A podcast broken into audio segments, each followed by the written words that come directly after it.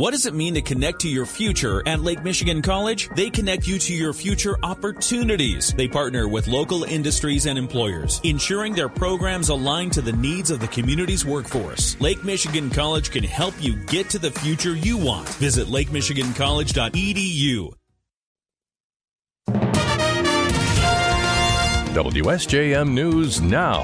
This is the 5 o'clock news block on News Talk Sports 94.9 WSJM.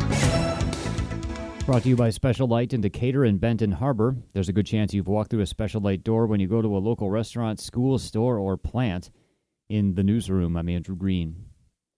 We're learning more about the inflation relief checks proposed by Governor Gretchen Whitmer and legislative leaders. The governor announced today those checks will be $180. We're going to deliver $180 inflation relief checks to every Michigan taxpayer. These are dollars right back in your pocket.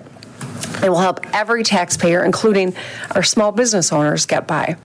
The governor says the checks will dwarf what any income tax rollback would bring to taxpayers.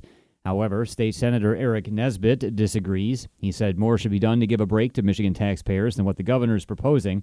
Today, Nesbitt posted a video to social media showing a disparity between what the governor said in May of last year and what she said this morning. I'm excited to propose what's called My Tax Rebate right now.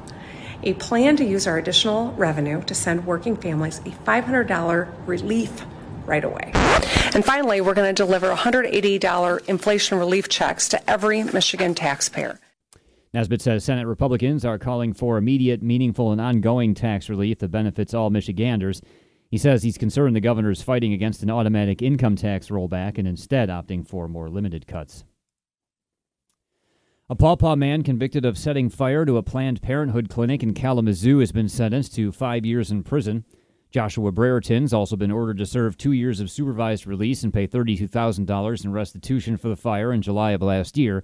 He pleaded guilty in October to arson. The U.S. Attorney's Office says Brereton set fire to the building July 31st after buying a tiki torch fuel, a fire starter log, a utility lighter, and a hat at the Paw Paw Walmart. He was seen on surveillance fo- footage at Planned Parenthood breaching a fence, then setting fire to the bushes before lighting the fireplace starter log and throwing it onto the roof. He'd previously posted videos to social media in which he referred to abortion as genocide. U.S. Attorney Mark Totten says Brereton's actions were a quote attack on a healthcare clinic he says his office will, quote, continue to use every tool at our disposal to defend those rights protected by federal law. State Senator Jeremy Moss has introduced Senate Bill 4, which would expand the state's Elliott Larsen Civil Rights Act to include sexual orientation and gender identity. State Senator Jon Bumstead from the 32nd District was among those to testify about the plan last week. Hopefully, there is some room to make some uh, amendments that the sponsor would hopefully accept to just at least make sure that before we pass a law like this, that we've thought and talked uh, seriously and uh, compassionately about all the issues. Bumstead suggested the bills still need some work. He argued if the committee gets the language wrong, it'll affect people on an individual level. St. Joseph Township residents will once again have a chance to voice their opinion on a proposed development at the Nye Apple Barn property. A public hearing on the issue has been rescheduled for Tuesday, February 14th at 6:30 p.m. at the Township Hall. Last October, plans for the development were put on hold due to issues with the application.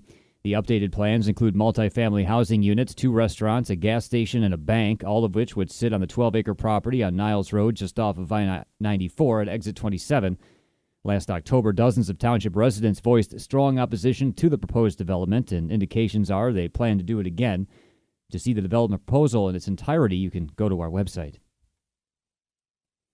Some major improvements have been made to the gym and soccer field at Grace Lutheran Church in Royalton Township, thanks to a donation of more than a million dollars.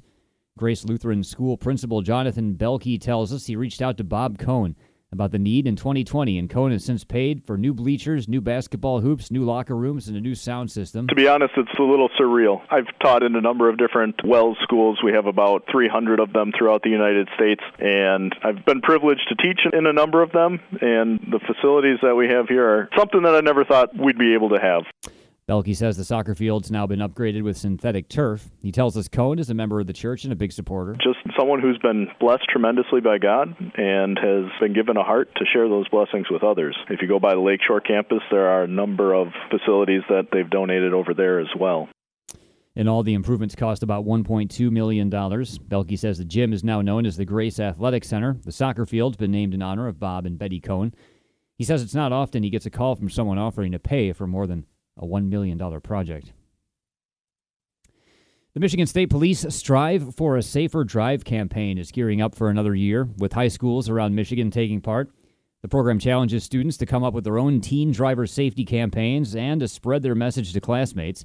Coordinator Kayla, Kayla Thomas Wright tells us in Berrien County, Brandywine High School is taking part with a pedestrian safety message. They will be doing um, public service announcements over their PA system at their school, and they'll be discussing, you know, how to walk at night, different tactics, like you know what clothing to wear when you're walking, so vehicles can see you as a pedestrian. And then they also will be giving out different merchandise that have Ford and S4SD logos.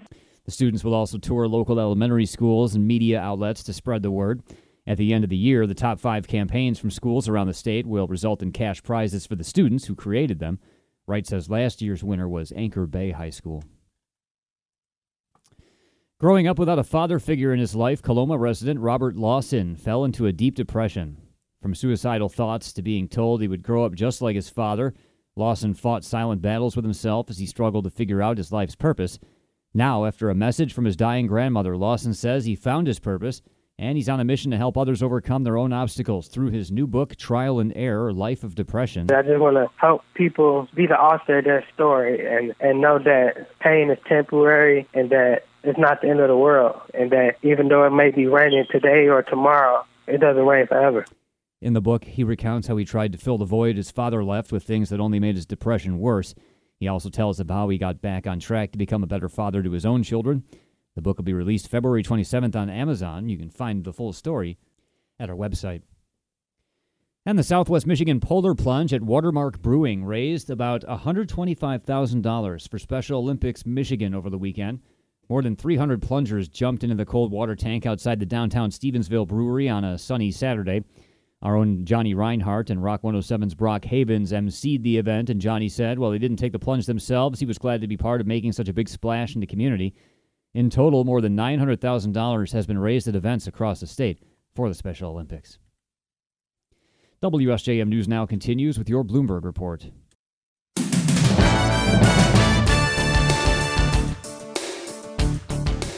WSJM News Now continues, brought to you by Imperial Furniture in Dowagiac, where furniture shopping is fun. A powerful 7.8 magnitude earthquake has rocked wide portions of Turkey and neighboring Syria, killing more than 3,400 people and injuring thousands more. It toppled thousands of buildings and trapped residents under mounds of rubble or pancaked floors. Authorities feared the death toll would rise higher as rescuers on both sides of the border searched today through tangles of metal and concrete for survivors. It's a region beset by more than a decade of Syria's civil war and a refugee crisis. Residents jolted out of sleep by the pre dawn quake rushed outside in the rain and snow to escape the falling debris. ABC's Abisam Gwenfood has more in Istanbul. More than 2,800 buildings collapsed in cities across Turkey, according to authorities, following a 7.8 magnitude earthquake, burying hundreds alive in their sleep. Many are still trapped under the rubble, raising fears of a more dramatic death toll. President Joe Biden expressed his deep sadness at the loss of life and offered the U.S.'s assistance to the populations affected. Ibtisam Genfood, ABC News, Istanbul. A majority of Democrats now think one term is plenty for President Joe Biden, despite his insistence he plans to seek re-election in 2024. That's according to a new poll from the Associated Press NORC Center for Public Affairs Research. It shows just 37% of Democrats say they want Biden to seek a second term, down from 52% in the weeks before last year's midterms. While Biden has trumpeted his legislative victories and ability to govern, the poll suggests relatively few U.S. adults give him high marks on either. We're learning more about the suspected Chinese spy balloon that a U.S. missile shot down over the weekend. Crews are collecting debris from the balloon across the South Carolina's Atlantic coast. Here's ABC's Justin Finch. In a Monday briefing, the National Security Council's John Kirby shared details about the ongoing investigation into that suspected spy balloon from China. The U.S. has recovered parts, including propellers and a rudder, across a debris field Kirby says spans 15 football fields by 15 football fields. Kirby adds the U.S. could gain valuable information from the wreckage as Chinese officials slammed the shooting down of the balloon Saturday, insisting it was an unmanned civilian airship that accidentally entered U.S. airspace. Justin Finch, ABC News, Washington. Officials in Ukraine say Russian forces are keeping Ukrainian troops tied down with attacks in the eastern Donbass region. Moscow is thought to be assembling additional combat power there for an expected offensive in the coming weeks. Officials said today intense fighting that has raged for weeks continued around the Donetsk region, which makes up the industrial area that borders Russia. Russian President Vladimir Putin is hungry for some battlefield success to mark the anniversary of his invasion on February 24th.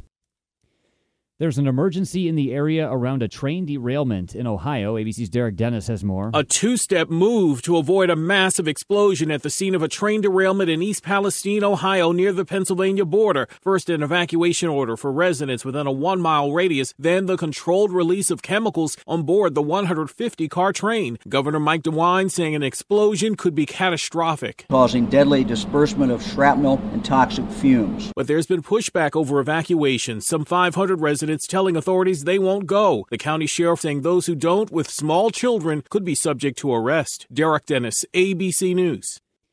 A report issued today has found dozens of New York City police officers violated department rules during protests over the death of George Floyd. ABC's Aaron Katersky has more. Protests raged for days here in New York after George Floyd was murdered by police in Minneapolis, and the Civilian Complaint Review Board found during those protests 146 police officers violated NYPD rules, everything from excessive force to discourtesy and offensive language. The CCRB said there were hundreds more allegations that could not be investigated because the officers took steps steps to conceal their identity or they refused to be interviewed. The NYPD said the report failed to acknowledge the 22,000 officers addressing rioting, chaos, violence, and destruction. Aaron Katersky, ABC News, New York. And after seven weeks, we've got a new box office number one. ABC's Christopher Watson has numbers from the weekend. Will you make a choice? It took Knock at the Cabin to knock Avatar The Way of Water out of first place at the box office. Filmmaker M. Night Shyamalan's latest thriller debuted with $14.2 million. Let's go to the Super Bowl. The comedy 80 for Brady bowed in second, 12.5 million there. This is where we make our stand. Avatar The Way of Water fell to third in week seven, but no complaints. It's currently the fourth highest grossing movie of all time worldwide.